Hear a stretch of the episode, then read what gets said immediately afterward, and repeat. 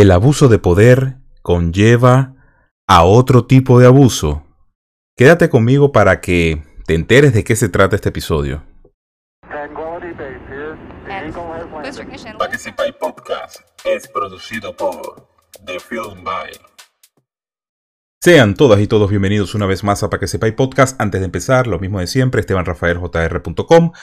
Vayan allá, pueden ir a explorar mi página web personal, está todo mi contenido y por supuesto, no solamente están los videos, están artículos, pueden todos mis links para otras plataformas. En las otras plataformas me llamo arroba Esteban. Y bueno, estás en YouTube, suscríbete, dale a la campanita, comenta, comparte, Spotify, sígueme. Y por supuesto, bueno, está pendiente de cada, cada vez que subo un audio o un video. Muchísimas gracias a todos aquellos por su apoyo. Eh, este audio lo estoy haciendo porque primera vez que hago dos audios simultáneos. Porque tenía programado era este, no tenía programado el anterior. ¿Ok? El anterior lo hago por aquel, porque hubo una especie de tendencia con respecto a lo que estaba sucediendo en El Salvador. Ya yo especifiqué en ese audio que muchos no entendieron porque por supuesto tiene un clickbait en el título. Y el clickbait en el título me dio a entender de que las personas no abren el contenido para saber qué es lo que está dentro del contenido para poder comentar.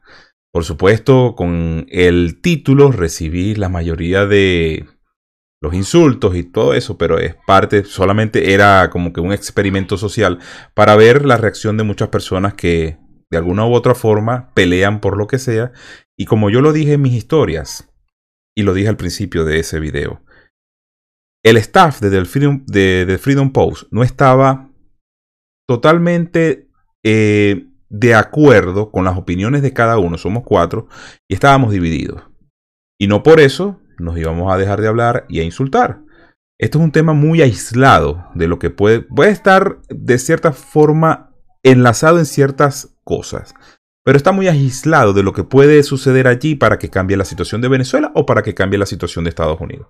Sencillamente es un tema que se habla para, para ver los distintos puntos de vista y más allá de lo que vaya a suceder en un futuro, decir, te lo dije, o que ustedes me digan a mí, Esteban, te lo dije. Pero bueno, el tema de hoy tiene que ver mucho con el tema que hemos venido abordando. Tema que me tiene muy preocupado porque las personas están viendo como que muy normal la actitud de ciertas personas. Eh, vuelvo y suscribo. Yo hice un video refiriéndome a la situación especial de un escritor venezolano. ¿okay? Ese video tiene, en, estos momentos en este canal, tiene la mayoría de visualizaciones y por supuesto en Spotify también tiene la mayoría de descargas. Por allá pues Spotify es mi, mi brazo más fuerte. Pero aquí es el que ha atraído a la mayoría de los, de los suscriptores, la gente que me está siguiendo en esta plataforma. Y de, muchos de ellos están de cierta forma, bueno, estupefactos como lo, está, como lo estuve yo y muchos tienen su opinión acerca de lo que debería suceder. Pero el, este episodio, el del abuso de poder al abuso sexual, eh, tiene que ver mucho con el último reel que yo coloqué en mi Instagram. Y de verdad esto va a ser como que contestar a todas esas preguntas que hicieron dentro de ese propio eh, reel, dentro de ese propio video. Se los voy a mostrar un rato. No les voy a colocar el sonido porque creo que el sonido es una música que está con copyright, pero se los voy a describir. Fíjense. Se encuentra el actual presidente de los Estados Unidos, aparentemente en un funeral donde delante de él se encuentra un niño y ese niño es arrastrado hacia su cuerpo de forma invasiva desde la parte de atrás, agarrándolo, agarrando al niño por la boca y empujándolo hacia atrás para luego besarlo, estando en esa posición pegada al cuerpo. ¿Qué pasa? Ok, eh, primero, es el presidente de los Estados Unidos, ok. Segundo, vamos a hablar claro, y yo lo dije en ese episodio, que si bien es cierto que la capacidad de alcance que tiene un influencer o un cantante o un escritor debido a las redes sociales es casi infinita, el del político es peor. Porque aunque no sea infinita o no alcance a la mayoría de las personas, porque no es un rockstar, no es un popstar, el problema del político es que nunca, nunca pagan por lo que pudieran llegar a ser. Vuelvo y repito. Está el caso de Bill Clinton en Estados Unidos, un caso muy conocido, un caso que eh, nos estuvieron por años con la situación de Mónica Lewinsky. ¿Y en qué paró esa situación? Paró en nada. A pesar de que era una mujer mayor, que, hubo, pues, hubieron pruebas, que si eh, rastros de semen, eh, que si cámaras escondidas, etcétera, de que sí, bueno, en algún, en algún testimonio Bill Clinton dijo que no, pero después dijo que sí. Eh, todo eso, fíjense cómo se desenvuelve el poder.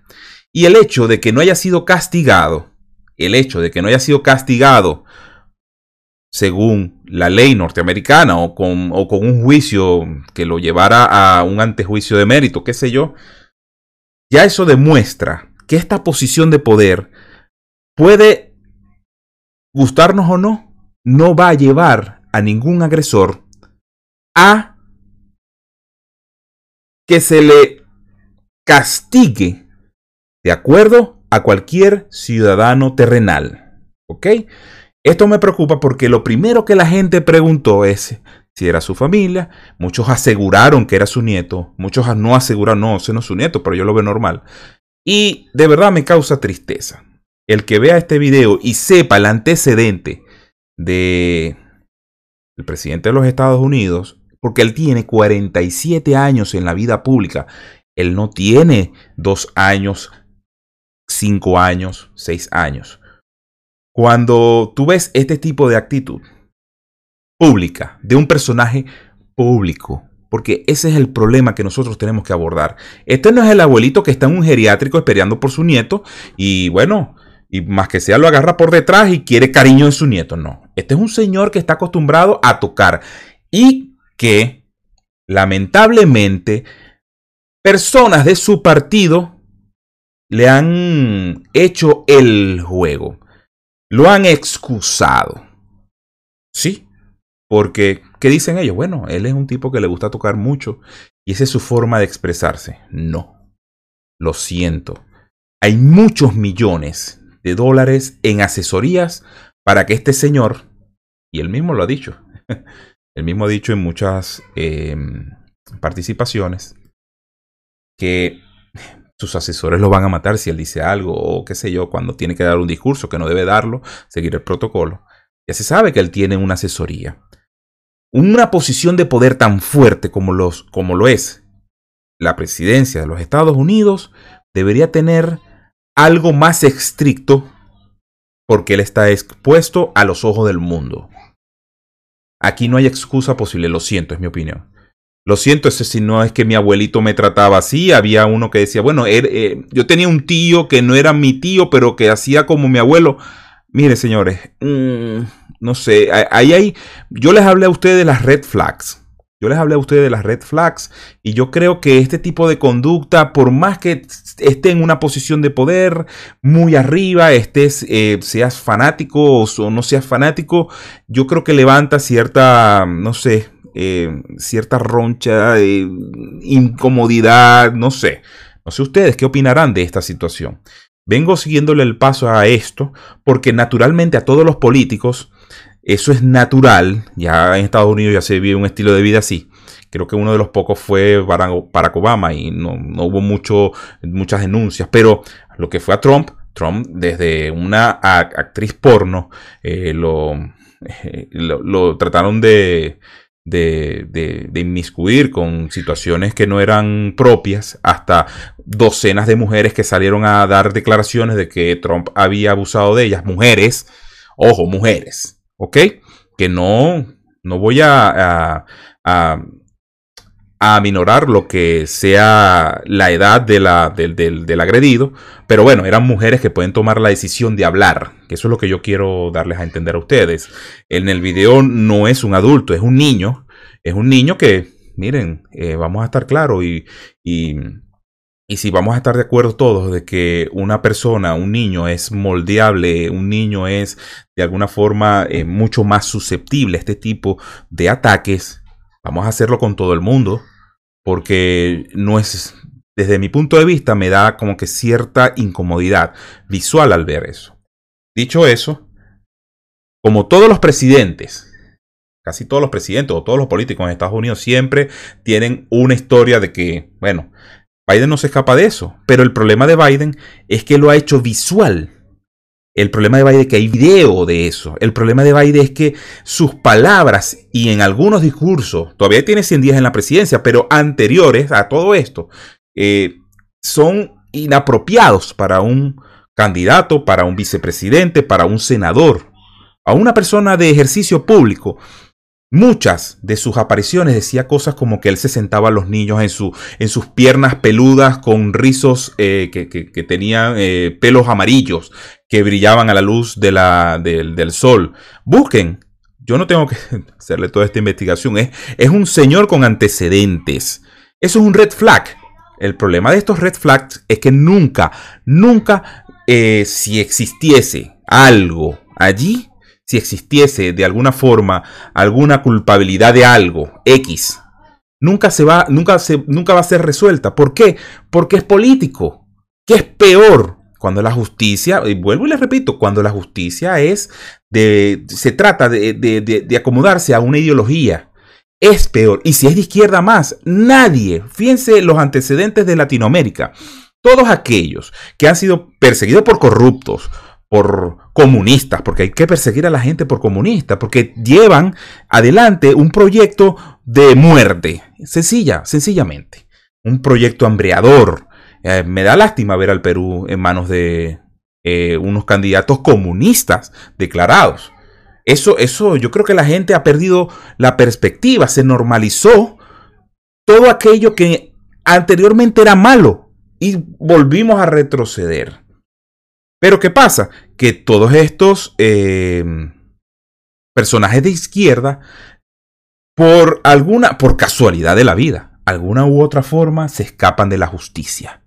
No sé por qué Lula se escapó, eh, Correa está huido, Evo volvió, Cristina se escapó. Eso es la, la política latinoamericana. Esa es la política latinoamericana. Entonces ustedes creen que un personaje socialista como yo le había puesto en algún momento, le había dicho el Morbosín, ustedes creen que un personaje como el Morbosín va a rendir cuenta si en caso tal se demuestra algo. Yo les hablé a ustedes alguna vez de que Quanon surgió de este tipo de teorías conspirativas. Siempre hay en el mundo, no necesariamente, miren, no había la necesidad de que naciera Quanon. En el mundo el tráfico de niños es un hecho, es una verdad. Ahora como, lo, como los gobiernos le, puedan eh, visibilizar este problema es dónde está el problema. ¿Por qué? Porque sencillamente en Estados Unidos no se habla de eso. En Estados Unidos se hablaba de eso, bueno, con Trump, que financió ciertos, mm, ciertos movimientos para que las patrullas y, se, y, habían redadas y eso no salía en los medios de comunicación porque sencillamente los medios de comunicación son de izquierda, no les interesa esa información, lo que les interesaba era ir en contra del, del señor y listo. Con todo y eso, fíjense la situación de los medios de comunicación. A Trump, docenas de mujeres, claro, Trump era, era el dueño del Miss Universo que es donde que también yo considero que es uno de los lugares donde más se violan los derechos a las mujeres. Era eh, dueño de eso, un negocio, ¿ok? Nunca quise, este, miren, eh, de ninguna forma quiero que se, que se entienda como que yo estoy excusando a Trump. Para nada, es un negocio que él tenía. Después de que sea el presidente, por supuesto, vende eso, qué sé yo. Eh, cuando él habla despectivamente sobre una mujer y eso lo pone en los medios de comunicación. Cuando salen las docenas de, estas mujeres a, denunciar que supuestamente hubo un maltrato. Y todo esto, con todo y eso, los medios de comunicación no pudieron, no pudieron comprobar ninguna de esas denuncias. surgió el, el movimiento MeToo. Y el movimiento MeToo, a raíz de unas denuncias ciertas, trató de hacer que todas las denuncias que salieran de mujeres, incluso que me miraste mal, que no me miraste mal, eh, salió y lamentablemente desvirtuaron ese movimiento porque la mayoría de esas denuncias eran falsas. Muchas de esas denuncias eran falsas, solamente se estaban aprovechando de, un, de una tendencia que para nosotros eh, era fácil inmiscuirse porque quien no, miren, señores, ¿quién no va a estar a favor de que a nadie se le sea abusado? Y es verdad. Señores, esos son causas nobles y es lo que me decía, mira, que la izquierda sí, pero las, eh, las causas nobles que, que adopta la izquierda lamentablemente las prostituyen. Por eso trato de no nombrar todos estos tipos de movimientos, de movimientos MeToo, movimientos, todos estos movimientos que salen de, la noche a la mañana. Entonces, estoy buscando aquí casualmente hoy, hoy eh, un casualmente compañero Azar de The Freedom Post publicó una noticia donde hacía referencia a la prostitución que se les está haciendo a los, a los movimientos con el fin de de, ser tendencia, lamentablemente, con el fin de hacer tendencia. Y fíjense la noticia, ¿no? Porque ya vamos a abordar, por eso yo digo, la posición de poder de verdad eh, nos lleva a eso. Y que como muchas cosas mm, de los políticos no van a llegar a su final feliz. Eso es meramente eh, una apreciación y lamentablemente es una realidad para muchos eh, agredidos por violencia sexual. Mientras buscamos aquí, es fácil, azar. Aquí está. ¿Qué dice aquí? Miren esta noticia. Eh, sé que muchas personas no, no pertenecen al ámbito artístico venezolano, pero esto es un ejemplo de lo que yo quiero hablar de la prostitución en cuanto a las denuncias que desvirtúan a las víctimas. Mimi Lazo, una actriz venezolana, expuso que George Harris agredió a su hija. Su hija eh, creo que ganó el Masterchef y todo eso. Lo que no cuenta Mimi Lazo es que de qué forma George Harris la agredió. Bueno, la forma que George Harris la agredió fue hacer unos chistes acerca de la situación de Mimi Lazo y su hija. Ahora también eso es abuso. Ahora también eso hay que condenarlo. Y ahí está lo que llama el propio azar la prostitución. Que yo estoy de acuerdo. El problema es traer pruebas. Traer las pruebas y que se demuestre. Porque el problema de yo sí te creo es ese. Que prostituyen. Entonces la sola palabra no vale. Hay casos. Y yo entiendo mucha gente que dice, bueno, pero aquí hay casos. Yo también fui abusado. Eh, conozco muchas personas que fueron abusadas. Como tú demuestras esos abusos y el que tenga las pruebas que las demuestre y que esos abusadores paguen por todos. Miren, sencillo. Pero yo tampoco puedo venir y decirles a ustedes que si les voy a creer el día que a alguien se le ocurra ir contra alguien, lamentablemente. Ahora, Joe Biden, el morbosín. Bueno, tres mujeres más dicen que el contacto de Joe Biden las hizo sentir incómodas. Él es, él, él de alguna forma de alguna forma. Yo no entiendo esa costumbre de acercársela a las mujeres por detrás, de olerles el cabello, de ponerle la boca en, la, en el oído. Siendo una figura pública, eso no se hace, señores. O sea, el que vea eso normal está a un paso de, de mire, eso es un red flag. Lamentablemente eso es un red flag. Para todos aquellos que sean fanáticos de este señor, eso es un red flag. Que agarre a los niños y los jale porque pudieron haber dicho que es un nieto. Ya vamos a la situación del nieto. Porque esto sí les va a entrar, les va a resonar. Y me van a decir en los comentarios qué piensan de eso. Me van a decir qué, es lo que pasa. El, Fíjense. House Speaker Nancy Pelosi today advised former Vice President Joe Biden to keep his distance after two women accused him of touching them inappropriately. Eso fue en el 2019. ¿Y qué dice? Bueno, Nancy Pelosi le recomienda a Joe Biden que por favor se aleje de, tocar a las, personas porque ya van dos mujeres más que han dicho que, conchale, que las ha tocado inapropiadamente. El problema es que queda en video. Y cuando yo les digo que queda en video es porque en realidad eh, hay una compilación en YouTube de todas, de todas las situaciones incómodas en que pone Joe Biden a una mujer, y no tanto a una mujer, a menores de edad, menores, menores. solamente les voy a poner, a los que están viendo esto, les voy a poner una sola muestra. Yo no sé si ustedes se sentirán, pero es que ya basta de que, de que vengan a primero a preguntar. Yo no pregunto si es la nieta o no es la nieta, por favor. Yo no voy a preguntar si es familiar o no es familiar, por favor. O sea, que eso es normal. ¿Dónde? Miren esto.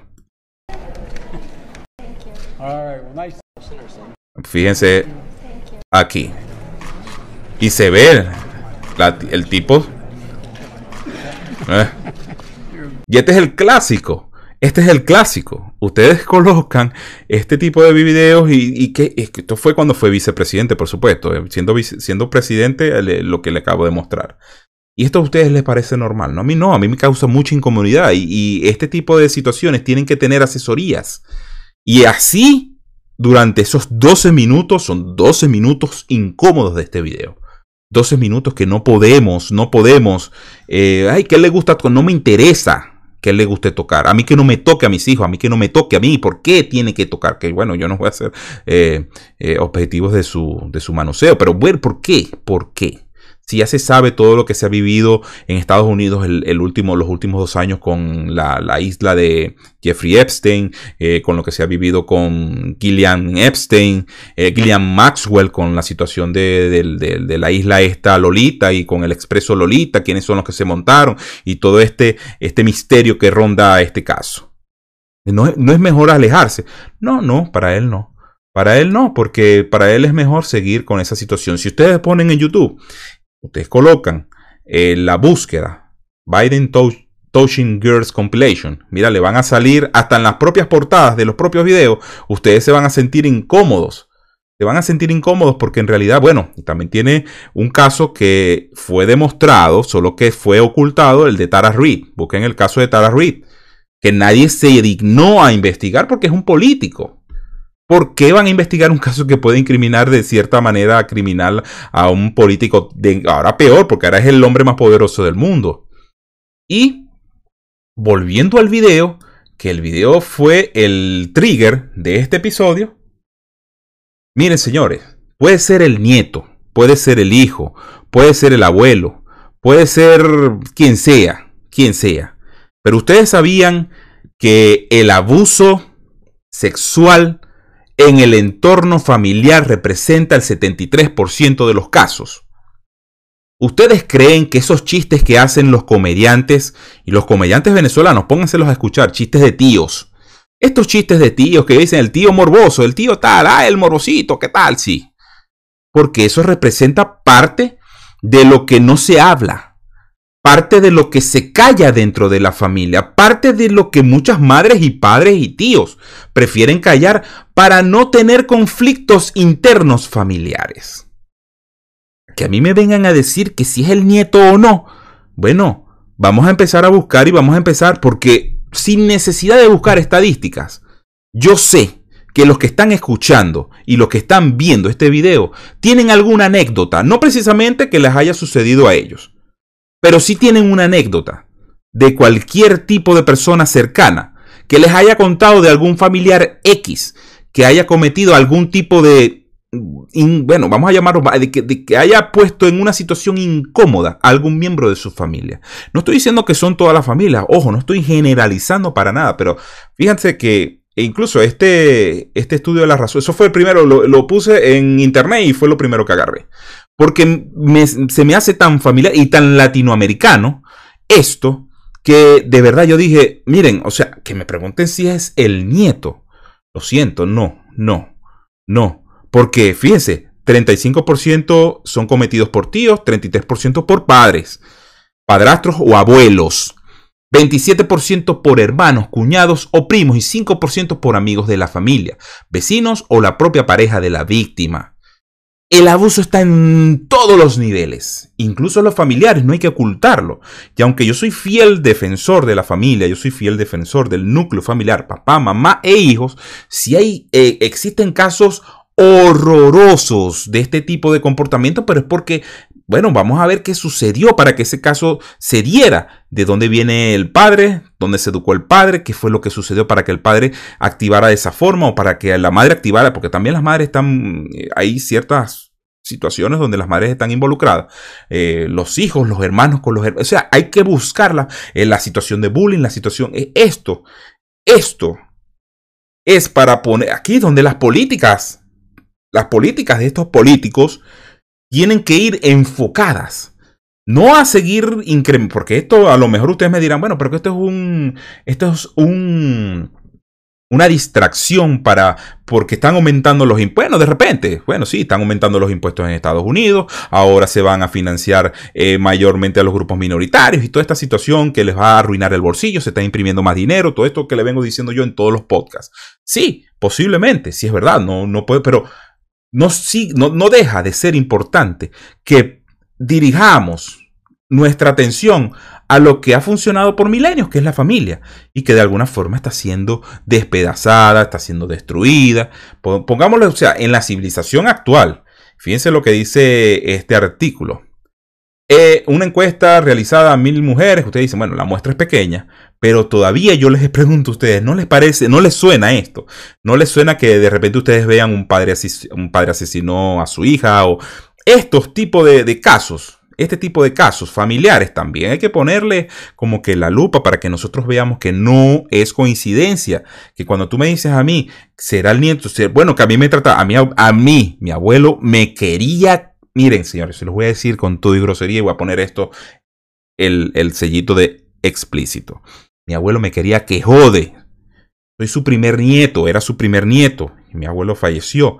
Y nunca mi abuelo, nunca me tocó de maneras inapropiadas. Me abrazaba. Yo le pedía la bendición. Fíjense que esto es una costumbre que creo que se perdió. Y mis hijos, mis hijos la tienen.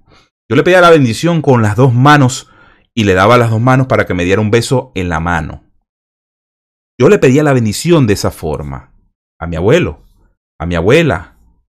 Es una, esa es una tradición que desapareció. Yo lo quería bastante, como para pedirle un abrazo de frente.